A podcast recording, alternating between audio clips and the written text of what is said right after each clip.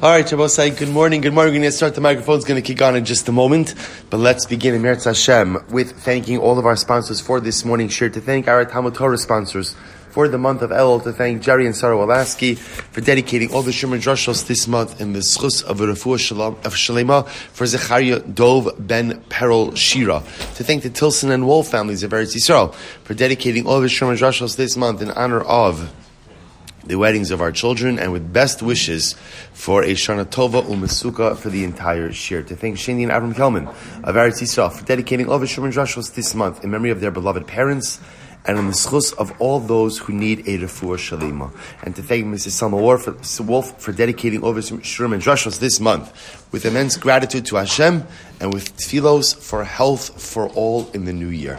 Beautiful bracha. With that, let us begin. A beautiful, beautiful daf I just want to give you coming attractions this week. This week, actually tomorrow, we're going to be starting a sugya that is just going to be mind blowing, life altering comprehensively cathartic in every single way.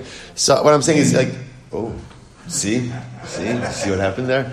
All right, so I'll say so. Let, let's let's today also beautiful daf. Today's daf is Chavches 28. 28. We are picking up on Chav Zainim with these. I thank Rabbi Richter for giving shir yesterday. So we are picking up. We are picking up at the end of the daf. Uh, uh, uh, so the Gemara says, uh, here, second line up from the bottom. So says, remember again, just to orient this a little bit. They're speaking, thank you. We're speaking about the concept of Gilgul Shvuah. So what's Gilgul Shvuah? Is, is, an oath. So the halacha is that there are certain things for which a person is permitted to take an oath on, and then there are other things you can. Let's just give an example of this. You cannot be made to swear regarding uh, regarding a claim on real estate. Right? So if we have a real estate dispute, and and I don't believe you're and I'm making a claim against you, I cannot, I'm, let's make it easier. I have a claim, real estate claim against Ruvain. I cannot trigger an obligation for Ruvain to take an oath regarding real estate, regarding land. Okay, the Gemara has a whole drasha on that. Gilgul Shvuah says like this. Gilgul Shvuah says like this. Once you are obligated to take an oath on something, we can essentially cause that oath to devolve upon things which in other circumstances you can never really be obligated to take an oath on.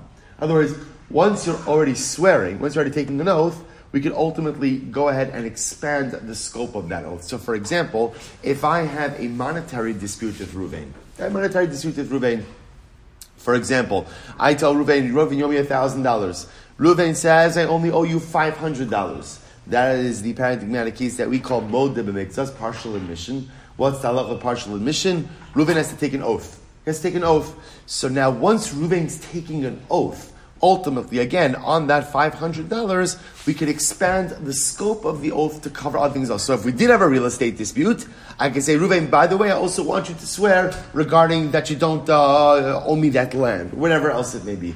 That's the concept of Gilgul Shavuot. So in yesterday's daf, the Gemara ultimately learned that out from the concept of Sota right? That when a sota, remember, because we actually learned this concept in sota, that when a woman is a sota, remember again, she's suspected of adultery. So part of the way in which she go ahead is uh, she goes ahead and solidifies her innocence is to take an oath. Well, once she's swearing regarding this in potential indiscretion, so we're going, we can go ahead and make her swear about all other previous potential indiscretions as well. So now the Gemara says, the Gemara says, Ashkechan Sota. So now I understand the concept of Gilgul Shvuah as it appears by Sota, the Isura. Now we'll say the second line up from the bottom, 27b. So we'll say, so now remember again, Sota is Isser, right? It's a matter of prohibition. So now I understand the concept of Sota ultimately applies to matters of prohibition. Mamona minavan. From where do I know that the concept of Gilgul Shvuah also applies by Mammon? So for example, like I will say, go back to what I just said before. I go ahead and I have, I have a, dispute with Ruvain, right? So how do I know that once we're swearing by a monetary dispute, I could cause that shvua to devolve upon other areas as well? So Tanah Yishmael, Kavachomer. It's a Kavachomer. What's the Kavachomer? Here we go. Umas Sota, when it comes to a Sota, top of Chav Chasamadal of 28a, Shalo Nitna, Lihitava Be'ed Echad. I was saying, I remember again, the Sota process cannot be triggered by an aid Echad right, cannot be triggered by a solitary witness. It's actually the first Mishnah in Sota. Cannot go ahead and be triggered by a solitary witness, but instead you need two Adim. Look at Rashi. Tap Rashi, Chav Chesam Adalef, Shlo Nitna Litava, Shvua Shala Be'ed Echad, Ki Darmin Al Hasam, Titzarech Shne Edim Shara'ua Shenistera, The Yalif Davar Davar Mimaman. So I remember again, how, did, how, does, how is the Sota process triggered? So remember again, there are two parts. Number one is a warning. One is a warning. And number two is stira, where ultimately, as so Ruvain warns his wife Rachel, don't be alone with Shimon. Ultimately, again, Rachel goes ahead and violates that warning. She is alone with Shimon. Who sees that she was alone with Shimon? Who sees? Two witnesses. Right? Without two witnesses, you cannot trigger the sota process. Why? Because of davar davar mimamon. Just like Yimatzav davar erva. So just like again by mammon, you need two witnesses. So too by sota, you need two witnesses. So by sota, the entire process is not triggered by an eid echad yet megalgalin. Yet their concept of Gilgul Shvua, in other words, that once she's swearing about this particular situation, we could cause her to swear about other scenarios as well. Mammon, shenitan li tava be'edechad. I will say conversely, mammon. When it comes to monetary issues, monetary issues, you can trigger a shvua even through one witness. When can you trigger a shua through one witness? Take a look at Rashi. Mammon shenitan li tava lashbia be'ed echad intano mana v'kafar lo bekulo ve'ed echad mi'ido shu chayiv lo nishba. Suppose to listen to this case. Reuven goes over to Shimon. Reuven says to Shimon, "You owe me a thousand dollars. Owe me a thousand dollars." Shimon says, "I owe you zero. This is what we call in halacha kofer bakol. Kofer bakol. Then what happens? An aid echad comes along. One witness comes along and says, "No, I, I know that Shimon owes thousand dollars." So what's halacha saying? The testimony of that one witness triggers a shvua obligation for Shimon. Shneimar lo yokom eit echad beish avon l'chol chatos, because the pasuk says one witness cannot rise up against the person for any iniquity or chatos. L'chol avon l'chol chatos inakam aval kamu l'shvua. So we'll say here's what's interesting. So watch the kavachomer. When it comes to sota, the entire sota process can only be triggered by what? By what? Two witnesses. Yet we've established that the concept of gilgul shvua applies by sota. Mamon monetary matters, where you can trigger a shvua even through the testimony of one witness, certainly should be subject to the concept of Gilgul Shvua, which I will say again, which means that which means that in addition so we'll say which now means that here's what we've proven. We've proven both in the areas of Isser and in the areas of Mammon, the concept of Gilgul Shvua. So once again, what does that mean? Just like by the Sota, once she is swearing regarding this in this potential indiscretion, we could say, we could say, we want this oath to devolve upon other areas of indiscretion, which in and of themselves would not have triggered a shavua obligation. Now we find the same thing by mammon. Once a person is obligated to swear regarding a monetary claim, what could we do? We can now go ahead and cause that oath to devolve upon other areas other areas which by themselves would not normally have triggered an obligation for Shavua. Right? So, sim- so just to give you a simple example of this, going back to the case of Rashi, right, where let's say again, Reuben says to Shimon, "You owe me a thousand dollars." Shimon says, "I owe you nothing." Kofer bakol. Eid comes along and says, "Shimon owes Reuben a thousand dollars." So again, remember, is Eid enough to cause Shimon to have to pay Reuben? No, right? Because remember again, my time matters. What do you need? Two witnesses. So what does an Eid do? An Eid triggers Shavua. Now, once Shimon is swearing regarding that money, what else could happen over here? So now Reuven can come up with a whole other list of items that he wants Shimon to take a shavua on.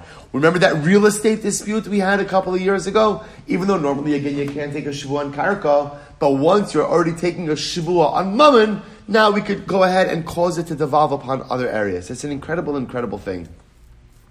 Listen, the, the concept in general of Gilgul Shavua is, is a fascinating one. Well, okay, let, us let's actually go a little bit weiter, and then, then we'll come back and talk about it. So Ashkechon bevadai. So the Gemara says. So now we'll say. So let, us drill down on this a little bit more.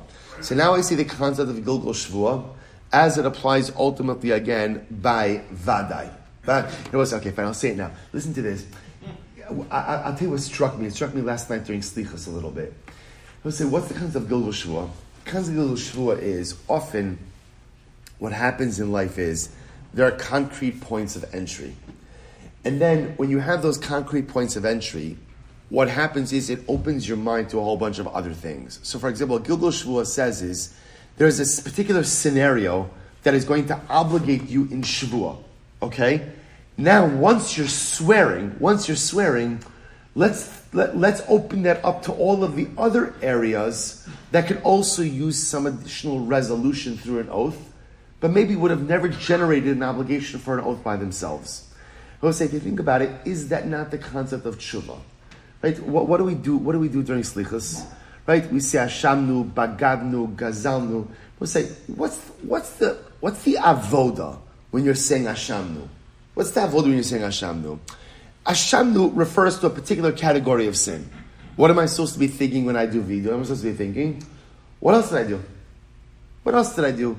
Because so often in life, we tend not to think very deeply about our existence. Right? Most of us, it's just the nature of the human condition, kind of live on a somewhat superficial level. The goal ultimately of tshuva is, Chazal gave us a verbiage, but the goal of that, right, in some of the machzorim, some of the machzorim, so they have a listing of every single avera that begins with aleph, and every single avera it's a it's a famachzer, right? and, and, and, and, and the averas that begin with beit. What's the what's the goal of it? The goal of it is that vidui confession is supposed to is supposed to go ahead and spark just a process of asking for forgiveness. It's just supposed to get me to think about the things that. How often does it happen over the course of a day that I do things? I don't even think about what it is that I'm doing. But then when I take a step back, I'm like, why did I do that? Why did I do this? That it's guilt. what's Gilgul Shvua? Gilgul Shvua is there's a concrete point of entry, but then once I have that concrete point of entry, it causes me to like think about the rest of the other areas of my life. What's tshuva? What's vidui? There's a concrete point of entry. Ashamnu, bagarnu, gazanu, dibarnu dofi. But then the goals, I will say, again, slichas, a person could say every single word and not accomplish the task. And a person could say three words, and then their mind is totally opened up to thinking about what is happening in my life, and that's mission accomplished. Tshuva essentially is the same dynamic as Gilgul Shvua. So the Gemara goes weiter. Ashkechan bevade, third line down, Chav Adalef. So we'll say, so now here's what's interesting. So now I found the concept of Gilgul Shvua in a vadai case. Now, both say, now remember again, what does that mean in a vadai case? Look at Rashi. Ashkechan vadai, shemagalgal in shvua tainas bari B'davar she'in chayavin alav shvua, kigon karkos, o shelo hold dibba mixer shemagagulin im is chayv. Supposed to listen to this. So now, so I, I understand that the concept of Gilgul Shavua, as it applies ultimately again to other definitive claims, but those definitive claims cannot trigger a Shavua. So, so for example, I will say, for example, let's just keep going back to, let's keep going back to our regular case, right? So now, I have a claim against Ruvain regarding a particular piece of land. Right? I have a definitive claim against him. Can that claim generate the shvua? Can a claim generate the shvua? No, because you can't take a shvua on karka. So now, what does Gilgul Shvua say? Once I have another claim against Ruvain, which does generate a shvua, I could have that shvua devolve upon karka. But, but that, the Gilgul Shvua applies to a definitive claim, what we call tainos bari. How do I know, safek minalan? Both say this is incredible. How do I know halacha lemaisa that once once I have a claim against Ruvain and he has to take a shvua, I could even cause that shvua to devolve upon what we call a tainas suffik, a potential claim. Now what's, now what's an example of a potential claim? Take a look at Rashi. Suffik minayin tainas shema kigon shvuas hashutfin varisin shechalku disnam b'shvuas chilku hashutin varisin and yachal hashbio. This is a great case. Let's say I'm in business with Ruvain. We're dividing the business. They both say one of the reasons we're dissolving the partnership is because I don't trust Ruvain. I don't trust Ruvain. So you know, Moshe David, I'm sorry. Everything is, I'm sorry. Hey, so so ultimately, I'm sorry. It's not like a subtle hint about what you need to do. You know, right? so, so so so what's interesting is that so now I, I I'm dissolving the partnership with Ruvain. So I will say, so what do, what do I want to do? What do I want to do? I, I really want Ruvain to take a shvua that he did not steal from the partnership. Right? That's really what I want to do. The problem is you can't really t- you, you can't force a shvua like that because it's amorphous and ambiguous. That wasn't. Here's what's interesting. But but if I go ahead and I have a definitive claim against Reuven, then Gilgul Shvua says I could cause him to go ahead and swear, even regarding what we call a tinus suffix, which is an ambiguous claim. For example, for example, let's just keep going back to the same thing, right? I say to Reuven, Reuven, you owe me a thousand dollars. Reuven says, I owe you nothing. Eid comes along and says, Reuven, you owe Silber a thousand dollars. What's the halacha in that case? Shvua. So how do I know that now, once Reuven's taking a shvua over a definitive claim, that ultimately, again, that shvua could devolve even upon potential claims. So now I could say, Ruvain, remember when we were business partners? I want you to swear, right? When you when you're swearing now over this, include in that oath that you did not steal any money from the partnership. That's called a time of. So I don't know that Gilgul Shavuot applies here. This, here we go. We know one. So the Gemara says, Tanya, Rabbi Shema Yochai Omer, Ne'emra Shavuot B'chutz. Rabbi say, the Torah speaks about a Shavuot B'chutz. B'chutz means outside of the Beis HaMikdash in a regular Beis Din. Right? V'ne'emra Shavuot B'fnim. And it says Shavuot inside the Beis HaMikdash. Rabbi say, what's the Shavuot that's taken inside the Beis HaMikdash? That's Sota. That's Sota, right? Because remember again, the Sota process takes place inside the Beis HaMikdash. And ultimately, again, there is a shvua that is part of that particular process. Good. So the Gemara says, it says, shvua b'chot shvua b'fnim. Ma shvua mura b'fnim asabas safek kivadai. I will say, the shvua of sota, shvua of sota, the entire thing is safek. Right? Remember again, do we know if this woman committed adultery or not? Do we know? Do we know? No, because if we knew, then what? What? There's no process, right? In other words, there's no sort of process. Maybe there's a death penalty, right? But again, even if you can't minister the death penalty, there's also the process. So just like the shvua that's done inside the Beis Hamikdash is by Safek, and they made Safek kivadai, as shvua ha'amura b'chutz, asaba Safek kivadai. So to ultimately, again, the shvua that is administered outside of Beis Din is also made is also made make a safek Kivadai, which means Rabbi say that halacha. What that means is that the same way when they administer the shvua to the sota, the whole thing is safek. The whole thing is safek. And you could go ahead and cause the shvua to devolve upon other scenarios that themselves may be safek. So to Rabbi say outside of the base of Hamikdash, when you are administering a shvua, you could cause that shvua to devolve even upon suffix situations. So, say, so just to be clear, what that means is like this: we've just fundamentally expanded the parameters of Gilgul shvua. So, we'll say, here's what you need. In other words, in order to get Gilgul shvua started, what do you need? What do you need? A shvua, right? You need a shvua. Now, remember to be clear, a shvua really is is only is only generated with a specific case, right? In other words, there needs to be a specific claim. Now, what we've seen is that halacha lamaisa once there is a shvua generated by a specific claim, you can now take that shvua and cause it to devolve upon any other scenario. Right? Other definitive claims, right? Other vadai claims, other suffix claims. That's the power of Gilgul Shvua. And it applies by Isser. We learned that out ultimately again by Sota. It applies by Mammon, by monetary matters from the Kavachomer Basota. Fine. Now the Gemara says, Ad Heichon Gilgul Shvua. We'll say, how far does this go? So now we'll say, so here, here's what we know, right? So now, halacha lemaisa, right? Ruvain is taking a shvua. Right? He's, he's obligated to take a shvua, and now we've established this. We could cause that shvua to devolve upon a whole bunch of other cases. How far, or in other scenarios, how far can you take it? I was supposed to say. So now, so I, I want, right? So again, I'm the claimant, right? So I'm saying, Ruvain, you owe me a thousand dollars. Ruvain says, I owe you nothing. I owe you nothing. One witness comes along and says, Ruben, you owe thousand dollars. So now Ruben has to take a shvuah. Okay. Rabbi says, so Gilgul Shvuah says, Gilgul Shvuah says that Lamaisa, I can now cause Ruben to swear about a whole bunch of other things that by themselves I cannot have generated obligation for Shvuah. The Gemara says, how far can you go in your claims of Gilgul Shvuah? In other words, do I say that once he's swearing, I can make him swear about anything? Anything? Or is there some type of limitation?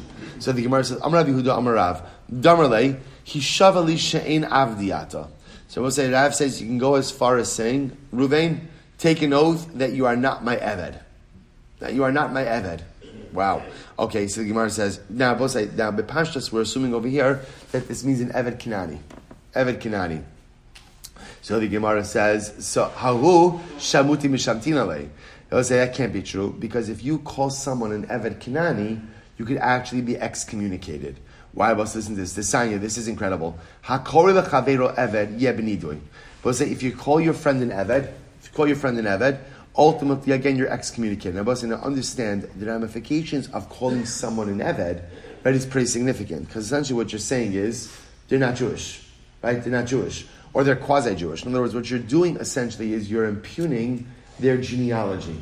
I will say we're so like we are so numb to these kind of things because the truth is like we live in an age of name calling and labeling and all this kind of stuff, you know, with, with, with nothing. With, with nothing. So I would say, but like the idea of calling of calling someone a name and saying something negative about someone that, that impugns their genealogy, that is a very, very serious thing that can have real transgress that can have real ramifications. So the Gemara says, you call someone an Eved Kinani, you're excommunicated, you have an Idoy, right? Mamzer, what if you call someone a Mamzer? Boss, get ready for this one. You call someone a Mamzer, Soveges Arbaim. You get Malchus. You get Malchus. Let's say, can you imagine that? Right? How many people do we call mamzerim every single day? Now, granted, granted, we, we often use it much more as a descriptive term than a genealogical term, right? But but lamaisa, but lamaisa again, you see, say how careful you have to be how you speak about other people. So you call someone an eved, you get you're excommunicated. You call someone a mamzer, a malchus. We'll say, watch this, Rasha. What happens if you call someone a Rasha? Now we'll say, by the way, this is so big. This is so big. You call someone a Rasha, Yored imo lechayev. Now, I will say this is very interesting. That if you call someone a Rasha, or really what it means is, if someone calls you a Rasha, Yoret imo lechayev means, look at Rashi, look at Rashi, you are allowed here, Yoret Rashi yoret imo lechayev, kilomar, lezu ein bezin iskakim. Now, I will say, Beis Din will not get involved. If someone calls you a Rasha, right, someone calls you a Rasha, Bezdin doesn't get involved, right? So if you call someone, if you call someone an Eved, Beis Din gets involved, they'll excommunicate you. You call someone a mamzer, Beis Din gets involved, they'll give you malchus. They'll say, why? Why? Because those things have genealogical repercussions. You call someone a Rasha, Bezdin doesn't get involved. However, Beis Din does give you a license. Ella, Rashi says, who no so. This is wild. You're allowed to hate that person. You're allowed to hate the person who calls you a Rasha. The parnasaso leumnaso. And I will say you are allowed to go ahead and you're allowed to go ahead, I will say, and compete with him in business to cause him a financial loss. Now, say, now what's going on over here? Now, Rashi and Bava Metzia, Rashi and Bava Metzia explains this a little bit more, and Rashi says, I will say, what, think about it for just a moment. Reuben comes and calls me a Rasha, calls me a Rasha. So what? So what? Right? What, what does it matter? But say, here's the issue. From the Isaac Chazal, the issue is people aren't going to want to do business with me. Right? If people think that I'm a Rasha, that means usually I'm a dishonest person. I lack integrity. People are not going to want to do business with me, and this is going to negatively impact me. So, because of that, Chazal said, if someone's calling you a Rasha, you are permitted to take proactive steps to stave off any loss. Number one, you're allowed to despise someone, which is an interesting thing in of itself.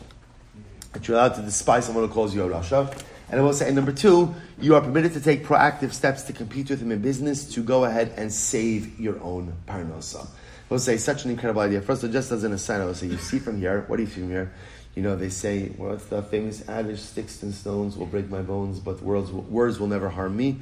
You see that's blatantly false. Blatantly false. Words matter. Words hurt. Words can damage. Vaharaya, you call someone an Eved, excommunication. You call someone a Mamzer, Malchus. You call someone a Rasha, they are permitted to hurt, hate you, and they are permitted to take active steps to go ahead and safeguard their business interests by harming yours. Words absolutely matter. What we say and how we talk to others absolutely matters. So the Gemara says, so going back. So the Gemara says, Elo, Amar Rabba. So therefore Rabbi it can't be, it can't be. Remember, we're trying to figure out how far Gilgul Shvua goes. So the Gemara wants to suggest that if I have, I have a claim against Ruvain, which generated a Shvua, I can even tell Ruvain to take an oath that he's not my Eved. That can't be, because if I call Ruvain my Eved, ultimately again, I'm Chayiva excommunication. Ella, the Gemara says, Ella Amarava, Hishavali Shlamim Kartali Eved Ivri. I can make Reuven swear. Gilgul can say, I can make Reuven swear. Swear to me that you were never sold to me as an Eved Ivri. As an Eved Ivri. Well, Eved Ivri, Haita Anasamal Yosihi, Mamona is legabe. We'll say, the truth is, saying that someone is your Eved Ivri is what kind of claim? It's a monetary claim. It's a monetary claim. We'll say, remember again, how do you get an Eved Ivri? How, how, how, does, we learn this, we learn these sugyas. How does someone become your Eved Ivri? Generally, it's because what? They owe you money. They owe you money in some way, shape, or form. They owe you money. Say if Rabbi say, if I go over to Ruvain and I say to Ruvain, I claim that you're my Eved Ivri, that is actually a monetary claim. Well, if it's a monetary claim, monetary claim by itself can actually generate Shvuah. So the Gemara says, Rava Latame da Amar Rava Eved Ivri, Eved Ivri Gufa Kanoi. So we'll say, no, no, no. Rava goes according to his reasoning because Rava holds, we actually saw this before. Rava holds that Allah Chalamaisen, Eved Ivri is actually acquired by his master. His guf is owned by his master. If that's the case, ihachi hainu karka. If that's the case, Rabbi said, then it's the same thing as karka, and karka ultimately again cannot generate a shvua by itself. But Allah al can be subject to gilgul shvua. So ma'avdatema, what would you have thought? Karka hu avdi inshi de mizabni bitzina. I thought about say as follows. You know, karka. Sometimes people do engage in off-market real estate transactions, right? And people don't know that real estate has has has changed hands. In Isa dezabin Isa dezabin less like color. So sometimes you could sell real estate. You could sell real estate without anyone knowing about it. Hi, Rabbi say when you buy an Eved Ivri, hi in Isa dezabin. If somebody's selling themselves as an Eved Ivri, kala islay. Definitely people would know about it. And if no one knows about it, that must be indicative that what? That what? That it did not happen. Kamash Malan, Kamash Malan say that that is not the case. Kamash Malan, that there are cases of evidence that people don't know about, and therefore halach lamaisa, that could be grounds ultimately again of Gilgul Shavua. So you could have a situation where halach lamaisa, Reuven is taking an oath regarding one thing, whatever, some type of monetary claim, and then I could force Reuven to take a, a Gilgul Shavua could say, and also swear that you are not my Eved Ivri. Because according to Rava, Eved Ivri has the status of karka, so by itself again wouldn't generate the sh- obligation of shua. But Gilgul Shvua can make Reuven take a shua that he's not my Eved Ivri. Okay, beautiful. Both say Mishnah. Mishnah, really interesting case over here. They both say the, the, Mishnah, we're going to translate it according to the Havamina, but then the Gemara is going to really turn it upside down. So here we say, here we go. It was literally translated, means any item that is used as an item of value to acquire something else. Anything that is used as an item of value to acquire something else. Now take a quick look at Rashi. Rashi says, Kalanasa damim ba'acher. Rashi says, Shedarko lisito bidamim kishekonin chayfetz echad v'hasha sa'adaitcha dimatbea asla shminon kevan shezach hazeh nischai zeh b'chalifa. Now, say, so let me just take a step back for just a moment. The Mishnah is introducing us to the concept of chalipin, kinyan chalipin. Now we've made mention of it before. What's kinyan chalipin? Kinyan chalipin is literally a flip act of acquisition. Now, the way chalipin works is as Rabbi said, there's a focus as to the mechanics of chalipin. We're just going to go according to Rashi over here. So, if you can imagine the following situation: Ruvain, Ruvain wants to acquire a cow from Shimon. Okay, so obviously, again, the cow is metaltalin. Metaltalin can be acquired through a whole variety of different ways, but they want to use a kinyan chalipin. So how would you do a kinyan chalipin? Ruvain would go ahead and give an item, ultimately again, to Shimon.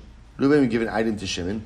Shimon would acquire that item, and when Shimon acquires that item, Ruvain acquires the cow. It's a flip act of acquisition. But the item that Ruvain, that Ruvain the purchaser, ultimately gives to Shimon need not be the value of the cow.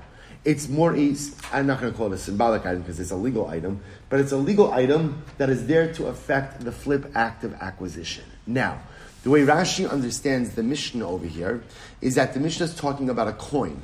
So what does Ruvain do? Ruvain gives a coin to Shimon, right? And Ruvain, and right? So Shimon lifts up the coin, acquires the coin, and when Shimon acquires the coin, Ruvain acquires the cow.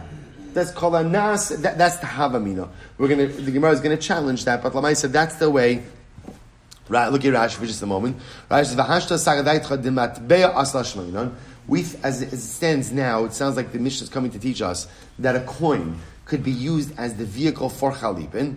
Kevan shezachazeh nischayiv zeh bechalifa heichad denastu b'toras chalipin v'la damim. So we'll say, coin trash. What it sounds like over here is that the Mishnah teach me that money, money, a coin could be used as the vehicle of chalipin and not dumim, and not actual money. So in this case, the coin is being used as the vehicle of. I could have used the handkerchief, I could have used my pen, I could have used uh, my watch, could have used a whole bunch of things, but here I'm using a coin. Now listen, now what's the chap of this? The chap of this is, remember, so now Ruvain is giving the coin to Shimon. The moment that Shimon takes the coin, then what? What's, what's occurred? Ruvain is the proud owner of, of the cow. Now, he's the proud owner of the cow no matter where, where the cow is. Right? In other words, so the cow might be still in Shimon's Rishos, the cow might be at uh, another location, but as soon as Shimon acquires the coin, the flip act of acquisition kicks in, and Reuven acquires the cow. So the Gemara says, Kevan As soon as Shimon acquires the coin, Ultimately, again, Reuven acquires the cow. Okay, so what's the example? And I will say this is where the Mishnah kind of do, doesn't make as much sense because what we just said before. But Kesar, Hechlif Sharbapara. I will say in this case over here, what's happening over here is Reuven, Reuven, Reuven owns a cow and Shimon owns an ox. They want to exchange. They want to exchange. So what happens? So Hechlif Sharbapara, O Chamar Bashar, or an ox for a donkey. Kevan Shezachazeh once one of the parties acquires the animal, the other's animal, ultimately, again, the other one acquires the exchanged animal as well. So we'll say, so this is kinyan chalipin. Beautiful. Says the Gemara, chalipin, mainihu matbeya. So the Gemara says, one second. Oh, so now what you're telling you over here is that chalipin could be affected, kinyan chalipin could be affected ultimately again through a coin. So we'll say, so remember again, I could take a coin, which normally has the status of money, of money, and what the Mishnah sounds like, what it's saying is, I could use it as an item or a kli of chalipin. Chalipin. Gemara says, the one problem with that, shmamina, ma ber chalipin. I guess you learn out from here that a coin can be used to have chalipin. Will say, here's the problem. The problem is, a coin cannot be used to affect chalipin. Rashi says over here, Shema mina, va'anan kaimlam parakazov, de'in matbeya nasa chalipin. I will say, we're going to see over here, there's a machlokes as to what vehicle, what's the vehicle to affect chalipin. Now, some are going to say you need a clear utensil. Others are going to say that even pre, right, peros work. But it seems to be almost unanimous that money, right, kesef, does not work to affect chalipin. You can't affect chalipin with with kasef. Again, we'll see as well. So we're going to see. Remember, the, the, the paradigm for kinyan chalipin is found in Megillas Rus, right? Shalaf ishna. We'll talk about this in just a little bit. So the Maisa, so the Maisa, ultimately again, you can't use kasef. So how does the Mishnah say you can use kasef? Amr Rabbi Hudach, what it means to say. Kolanishum damim ba'acher. So I will say, look at Rashi. Look at Rashi. What is in kolanishum damim ba'acher? Says Rashi. Kol davar shim ba l'sito damim ba'acher. Tzarech l'shuma b'dam. Dahanu kama talta ba'anabea. I will say, the way to read the Mishnah is like this. Kol hanishum damim ba'acher means anything whose value needs to be assessed when using it in a transaction. So essentially what the Mishnah is referring to is not money. It's not money. Because we'll say you don't have to assess the value of money. The value of money stands on its own. The Mishnah is talking about any item that, when being used in a transactional way, has to be evaluated. What does that refer to? Metaltalin, movable property. Movable property. Any item called davar shuma, any item that ultimately again needs evaluation when being used as payment for something else, i.e. metaltalin. We'll say Amadeus. Kevan shezach hazeh nischai bechalifin. See if Rabbi said the Gemara totally, the Gemara totally rejects it. We thought this whole time that kol said damim ba'acher, anything that is used for payment for something else, was referring to the use of a coin to affect chalipin. Now the Gemara says, no, no, no. Read the Mishnah as kol nishum damim ba'acher. Anything that when used in a transactional setting needs an appraisal or needs evaluation. What is that referring to? Movable property, metaltalin. And what it's talking about is the use of metaltalin to affect chalipin. So I will say, so therefore, again, what we're being introduced to about, and this is an incredible idea. So again, I could go ahead, I want to acquire something from Ruvain, I could give him an item, an item. And once Ruvain acquires that item, I acquire the item from Ruvain. A flip act of acquisition. And the chap is will say again, it's not an in kind, it's not an in kind exchange, right? The idea just is I'm giving Ruvain something. What's the something? The something could have a high value, the something could have a low value. It's just the something. But the idea is Kinyan Chalipin says once Reuben acquires X, then I acquire the other item Y. Dekanami diktani. Again, we'll say Chafchesam base 28b. First line in, or second line. Dekanami diktani. Kesad. Because we'll say this, this explanation makes a lot more sense. Because remember again, how did the Mishnah illustrate this example? Kesad. Hechlif shor bepara o chamor b'shar. But remember again, the Mishnah when it illustrates kinyan chalipin doesn't illustrate it with money. Right? The money is not being used as the article of chalipin. Rather, what's happening over here? You're exchanging a donkey right? Or, or, an ox for a cow, right? Or a donkey for an ox. And what does the Mishnah say? Once one party takes possession of his animal, the other party automatically acquires possession of the other animal wherever it may be. That is called kinyan chalipin. I says the Gemara, third line down, I'll say chafches base. Ulamai desal kadai to make kara timat be'anase chalipin. So the Gemara says, my ketzad. Okay, so fine. We'll say, so now the Gemara asks, but one second, let me ask you this question. Obviously, this whole conversation got started because we thought the Mishnah was talking about the use of money, the use of money as a vehicle for chalipin. We thought the Mishnah was coming to teach us that money, a coin, could be used as the object to affect chalipin. So according to that original reading of the Mishnah, how do you read the rest of the Mishnah? When the Mishnah says Ketzad, Ketzad also usually means the Mishnah illustrates a principle, and then Ketzad is to show you what? Right? Ketzad is to show you the application of that principle. So according to our original reading where we thought the Mishnah was telling us that money can be used as the vehicle for, for Chalipin, how do you understand the Ketzad? To which the Gemara says, my Ketzad, what does it means to say? Peros nami of the Chalipin. Yet I will say the case is coming to illustrate something else. The case was actually so. The first part of the Mishnah is coming to teach me that's what money could be used to affect chalipin. The case is coming to teach you that even peros, even peros. I will say peros doesn't just have to mean fruit, right? Peros means peros means essentially anything that's not a kli and not kesef. If you're not a kli and you're not a kesef, you're essentially peros. So the Gemara says, in my case, I'll come Peros nami abdi chalipin. Right? Peros, look at Rashi. Peri nami. Kol midi de lo havi kli. Peri karile le'in chalipin. Anything that's not a kli, ultimately, again, is called peros. It's called peros. Abdi chalipin. Osin doras chalipin. Rashi says over here. Rashi says, I'm uh, sorry, it's Kesad. Hechlif basar shar bepara. O basar chamar b'shar. Shabbos said the Gemara changes the verbiage a little bit, whereas the Mishnah was speaking about actually exchanging a cow for an ox, here the Gemara is suggesting what it means is exchanging the meat. The meat. So that's, that's, a, that's a case of a pre. Right? That's a case ultimately again of something that is not kesef. It's not a kli, it's a pre. So what's the halacha? Shazaf azeh is bechalipin. Once, once one party, right, acquires one meat, the other party acquires the other meat. Say Rabosai, so I, I, the Gemara is doing something interesting over here. So what we just did, let, let's establish what we've done. We've established the correct way to read the Mishnah. What's the correct way to read the Mishnah? Kol hanishum damim ba'acher. Anything that when used in a transaction usually requires valuation, which, which means metaltalin, movable property, ultimately again could be used to affect chalipin. Beautiful. And then the ketza, then the illustration of the example makes perfect sense. Beautiful. Then I will say that right, that's the Ketzad. But then the Gemara says, one second, according to the Havamina, that the Mishnah was talking about the use of a coin to affect Chalipin. So ultimately, how do you read the Ketzad? According to the Havamina, then, the first part of the Mishnah is coming to teach that I could use a coin to affect Chalipin, and then the is coming to teaching that what? I could use Peros to affect Chalipin. To which the Gemara says, one second. The Gemara says, uh, good. That's fine according to Rav Sheshes, who says that Peros can be used to affect Chalipin. El Rav Nachman, number Peros lo of the Chalipin. Rabbi according to Rav Nachman, who says that Peros cannot be used for Chalipin, cannot be used for Chalipin. Ultimately, again, Ma'ikal Mimar. So we'll say, what is there to say?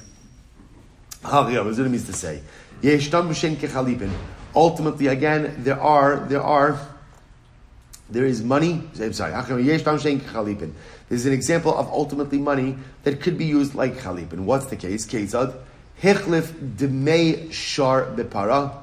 O demei chamar b'shar. Okay, so I'm going to say this case is a bit more complicated. So the Gemara wants to suggest that there is a case where money could work for chalipin. What's the case? Let's look. Let's look at the case in Rashi. See Rashi. Kezad hechlif demei shar bepara. Rashi will say, here we go.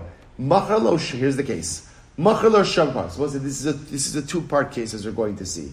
Machar lo, machar lo shar bin mana. So here we go. Ruvain sold Shimon a shar, sold him an ox for a mana. Fine. And what happens? Umashchi. Then Shimon did Mashicha on the shar. It was like beautiful because remember again, Bali Chayim animals can be acquired through Mashicha. Fantastic, right? So Ruvain sold right. So Ruvain sold Shimon. Here's the shar. The shar is one money. Fine. Ruvain Shimon goes in and does Mashicha. He acquires the shar, but lo zeh mana. Now, both remember again, Shimon didn't pay up yet, Shimon, which means Shimon owes Ruvain a mana. For the shore purchased. Fine. Amr la. So both say, so now, that's transaction one. Transaction two. Ruvain says to Shimon, Yesh lecha para litin b'damim. Now, so as I say, after Ruvain sold Shimon the shar for thousand dollars, and Shimon did Mashicha, but didn't yet pay Ruvain. So now Shimon has an outstanding debt to Ruvain for thousand dollars. Ruvain says to Shimon, Shimon, by the way, I'm in the market for a cow. market for a cow. Do you happen to have a cow? Amrale, hey, right? So Ruvain, so Shimon says, yes, I have a cow. Shema Lobamana. And Abba says, how much is the cow? Amazing. How much is the cow? Take a wild guess. A thousand dollars. Amana. Right? Amana. So the Gemara says, so Amrale Hain. Shema Lobamana. O bif o bifras. Amrlo mocher. Amrlo mocher ashar hari amos sha'ata l'cha b'dameh nisun l'cha nisun l'cha. So I'll say, so now, Ruvain wants to buy the cow from Shimon. So what does Ruvain say to Shimon? Shimon, here's the deal. Here's the deal the money that you owe me should now go towards the cow. Right? Remember, Shimon owed thousand dollars for the purchase of the ox. Now Ruvain wants to purchase a cow from Shimon. So Ruvain says to Shimon, the money that you owe me for the ox should now go, go towards the cow.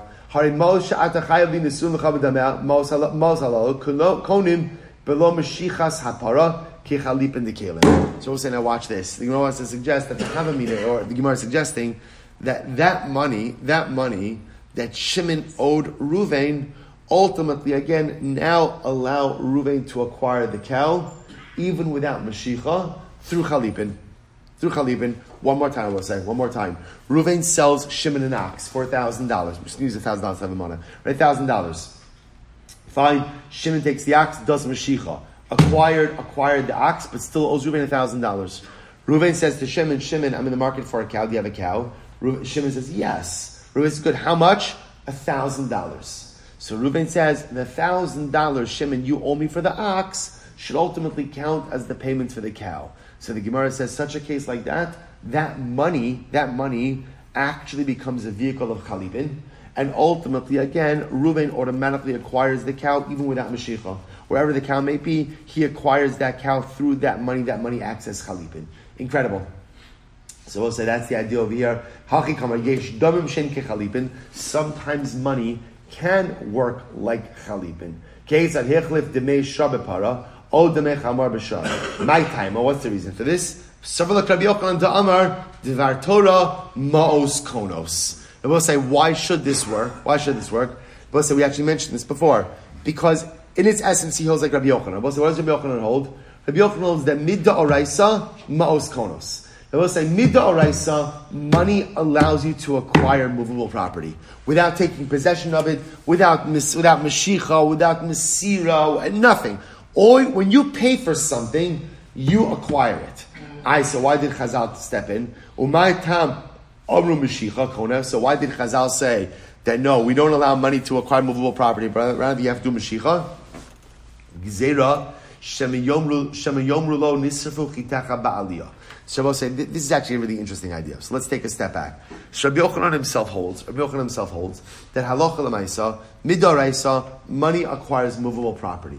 I so why did the rabbis, why did Chazal step in and say the only time you acquire movable property is when you do mashicha, when you actually take it in your domain? Because Chazal were concerned about the following thing. Well, so imagine the following scenario: I go ahead and I purchase, I purchase wheat from Ruvain. Okay, thousand dollars in wheat, but I didn't. So I own it, but I didn't yet take possession of it.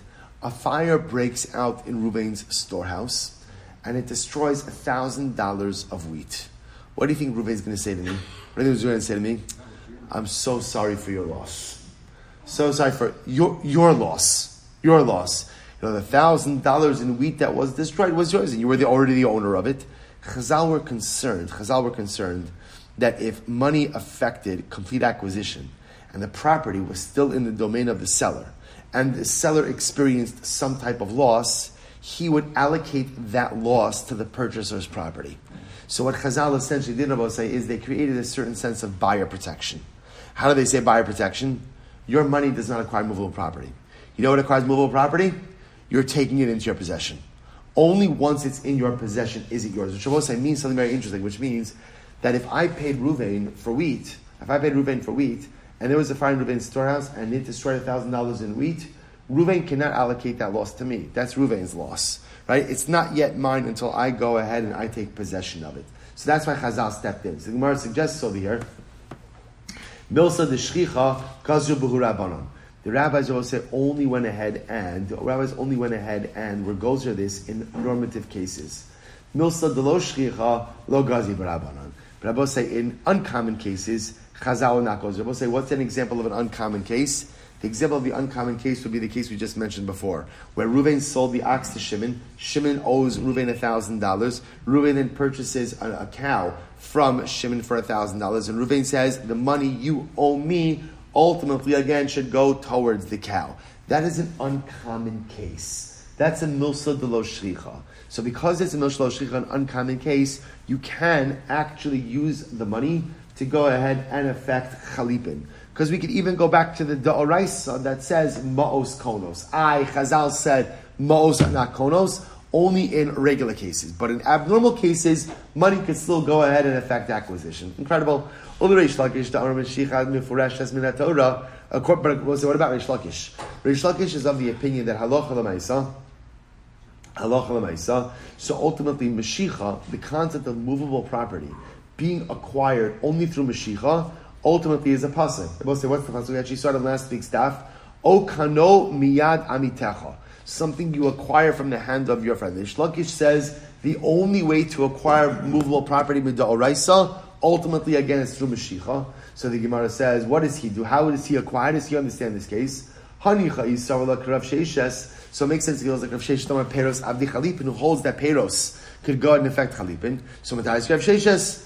Uh, the Isarla Krabi Gamliel, Karminachman, sorry, Damar Sabi Chalipin, Umapea Lo Kani B'mai Kani, but if he holds ultimately a Rabbi Nachman, who says that Peros cannot be used as the vehicle for Chalipin, and a coin cannot be used for the vehicle of Chalipin, how would he set up this case? It has to be ultimately again that he must hold like the particular case of, or like the particular approach, ultimately Rosh Stay for say halacha lemaisa. We emerged from here with a number of things. Number one, I will say we paskin, we paskin that for chalipin, for chalipin, ultimately you have to use a kli, you have to use utensil. Now it doesn't necessarily have to go ahead and satisfy the typical definition of a utensil. In other words, usually a clean halacha that has a base kibble or receptacle.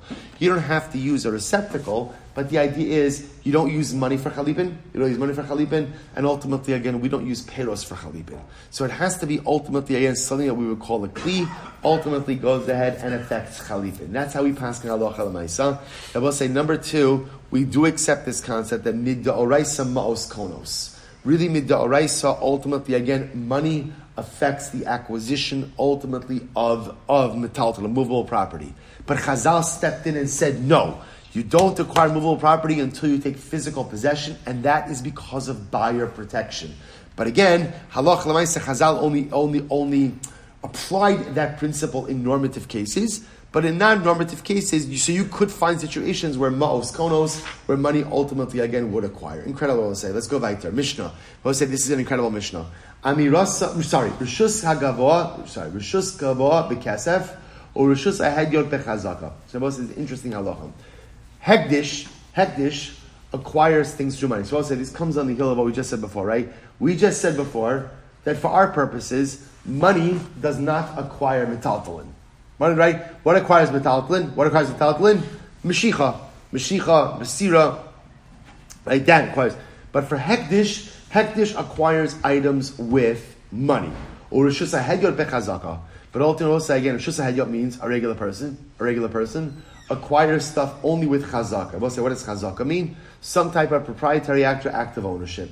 Similarly, the Gemara says, Amirasa legavoa kimisirasa lehedyot. Ultimately, we'll say, when you pledge something to the Beis Hamikdash, a pledge, an amira, ultimately is binding, as binding as kimisirasa, as giving over something to another individual. So we'll say here the Mishnah is contrasting the power of the power of kinyan by hektish as opposed ultimately again to regular mundane translation. We'll say, I, I, think also in this Mishnah, there's a, there's a very profound yisod.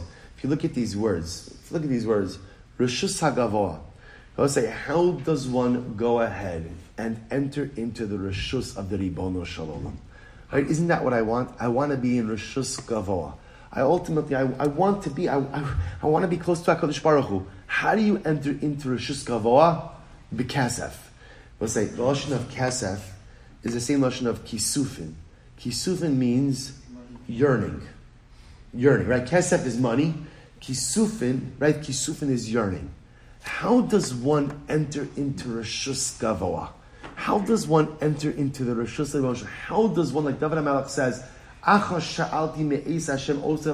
one thing I want in life. Shifty beveis Hashem. I want to, I, want to live in the house of Baruch Hu. Va'ani kirvas kim litov. The only thing I want out of life, the only thing I want out of life is I want to be closer. You know, the Malbim asks on that pasuk in, in David Hashem or Vishi. David Hashem says, I want one thing. Shifty beveis Hashem. To live in the house of closeness. But says, David, that's it? You only want one thing? What about health? What about parnasa? What about shalom bayis? All the things we daven for. The Malbim says David understood. If you have closeness to Hakadosh Baruch Hu, everything else falls into place in life. So how do I get rishus gavoa? How do I become close to Hakadosh Baruch Hu? It's yearning. We spoke about this in the Chassidus Chabur on Thursday night. The power of yearning. The power of wanting something is so incredibly powerful in the eyes of HaKadosh Baruch Hu. You want to come into Rishus Gavoa? Kesef, yearn for it. And I will say this stands in contradistinction, Rishus Ha'edyot. See, I will say, in the Welt, in the world, if you want to accomplish something, if you want to accomplish something, what do you need? What do you need? Chazaka, an act. You know, what I'll say, you know, imagine you show up to work, right? You show up to work, right? And you sit at your desk the whole day playing Tetris. Do you play Tetris anymore? I don't know. All right, fine, whatever. Solitaire. You know, right? He's right. You sit the whole day playing solitaire right? And your boss comes over and he says, "What's going on?" I, just, I just want you to know I might be playing solitaire, but I have an incredible burning desire to work. I just want you to understand, like, really, like in my heart, I want to be operating on all cylinders. I, I'm not, but I just want you to know what my yearning is, right? Right? They'll be proudly be told to yearn on the other side of the door, right? Right? So let's say it's the big distinction between the world, the world, the mundane world, and kedusha. You see, Rishus Gavoa, Rishus Gavoa, or Rishus Hedyot is Chazaka. In the world of Rabbosai, success is only defined by one thing, which is which is results. If you don't produce results, you're a failure. That's it. It, it doesn't matter. You try, I tried so hard to seal the deal. That's great. Did you get the deal done or not? If you did, you're a success. If you didn't, if you didn't, you're a failure. There is no A for effort in the mundane world. It's all about results. and here is a distinction between the physical world and the spiritual world. In the spiritual world, it's all about effort. Because in the spiritual world, there's an acute understanding that I don't control the results. In the mundane world, we fool ourselves, we think we control the results. So again, in Rishus Gavoa, Rishus Gavoa, how do you get there? But Kesef. It's all about yearning. It's all about yearning. Or Rosh Hadyot, in the mundane world, Bechazaka, it's all about results. Similarly, Amirasa Ligavoa, you say, in the world of Kedusha, simply articulating a desire to want to do something is so profound. When a Yid tells the Ribono Shel Olam, I want to be a tzaddik, I want to be holy, I want to be righteous, my, my behaviors are not there yet. My lifestyle is not there yet, but I want you to know what I want. Amiraso legavoa. You make an amira to gavoa. That's kimisiraso lehedyak. Rabbi in the physical world, mundane world, you tell people what you want. Here's my goal. Here's my aspirations. Fantastic. That doesn't matter. What matters in the physical world? Masira, transactions. Transactions. We'll say in the physical, mundane world, what matters is results. What matters is transactions. Your yearnings, your she'ifas, what you want, matter for absolutely nothing. What you produce ultimately again determines your success. In the world of Kiddusha, Menachem, I saw you already. Just come in, just come in. Hey, it was a good try, it was a good try. Hey, so, just come in. Hey, so, so the in the world of Kiddusha, in the world of, you wanted to be caught. You could have come in the back. You could have easily gone, right? In, in, in the world of Kedusha, let's say in the world of Kedusha, ultimately, again, it's your Amira. In the world of Kedusha, it's your yearning. In the world of Kedusha, it's the articulation of your desires. That's what matters most in the eyes of HaKadosh Baruch Hu. I say, is that Mishnah not a gift? is that Mishnah not a gift? On the first day of Slichas, the first day of Slichas, I said, this is what it's all about. It's about ultimately, again, yearning to be something greater. It's about saying to HaKadosh Baruch Hu, here's what I want to be. Who's who, here's who I want to be. Even though I'm not there yet and I may not get there for a very long time. I know that in the Welt, in the world, it's all about results. In the world, it's all about transactions. But with that Kadosh Baruch Hu, it's all about yearning. And it's all about articulating who you want to be, what you want to be, even if you're not there yet. Says what does it mean that ultimately, again, so the base Hamikdash acquires by Kesef. Gizbar shanasa mavs mavehema. So let's say, for example, a gizbar, right? So the temple treasurer goes ahead and pays money for an animal. Afilu behema b'sofa olam, even if the animal is on the other side of the world. Kana ultimately again, Hamikdash requires it ubehedyot lo kana achim shach. So we'll say that's a very that's a very profound distinction, right? So again, Beis Hamikdash pays money. Once he pays money, Beis Hamikdash acquires the animal wherever it is. But a regular guy pays money again, as we said, Dvar Torah. Even though we uh, we we money doesn't acquire livestock, only Mashicha does. It was an example ultimately again of Amirasal Gavak Misrasla. Jarha Omer, Shar Ola. Ola. Person says, this ox is an Ola. Bayis Ze Hektish. This home is Hektish. Afil Besofa Olam Kana. Even if the ox is on the other side of the world, even if the home is on the other side of the world, Beis Hamikdash acquires it. Behed Yot Lokana, top of Chavtes, Ad Shiyim Shok V'Yachzik. But ultimately, again, I will say, by head by a regular individual, again, you don't acquire it either until you do Mashicha by an animal or a Chazaka by a home. So we have to stop over here for today. Incredible sugya. I will say, again, I think what I'm going to do actually, I will say if it's okay, if it's okay, I'm going to ask you to do some homework. Because it's Sunday, it's a long day, Baruch Hashem. Tomorrow we are starting the ridiculously amazing Mishnah of Kol Mitzvos Haben Ala'ah, the Sugya of Kibbut Ava'im, another Sugya. So, we'll say, so I'm going to ask you just to do the rest of the Sugya up until the Mishnah for homework. Again, I believe in you. I'll say, but again, the bottom line, just understand, it's only it's just simple illustrations of the previously articulated principles, namely the fundamental distinction between hektish and hedyot. Ultimately, again, hektish acquires everything with kesef. Hedyot needs formal kinyanim, either chazaka by, by real estate, or ultimately again mashicha by movable property. Ultimately, again by hektish, even just pledging something conveys ownership to hektish but ultimately, again, by regular transactions, you don't acquire it until there's a formal key. And I'll say you'll see all the examples of that. We'll start at the Mishnah tomorrow. Shkoyach.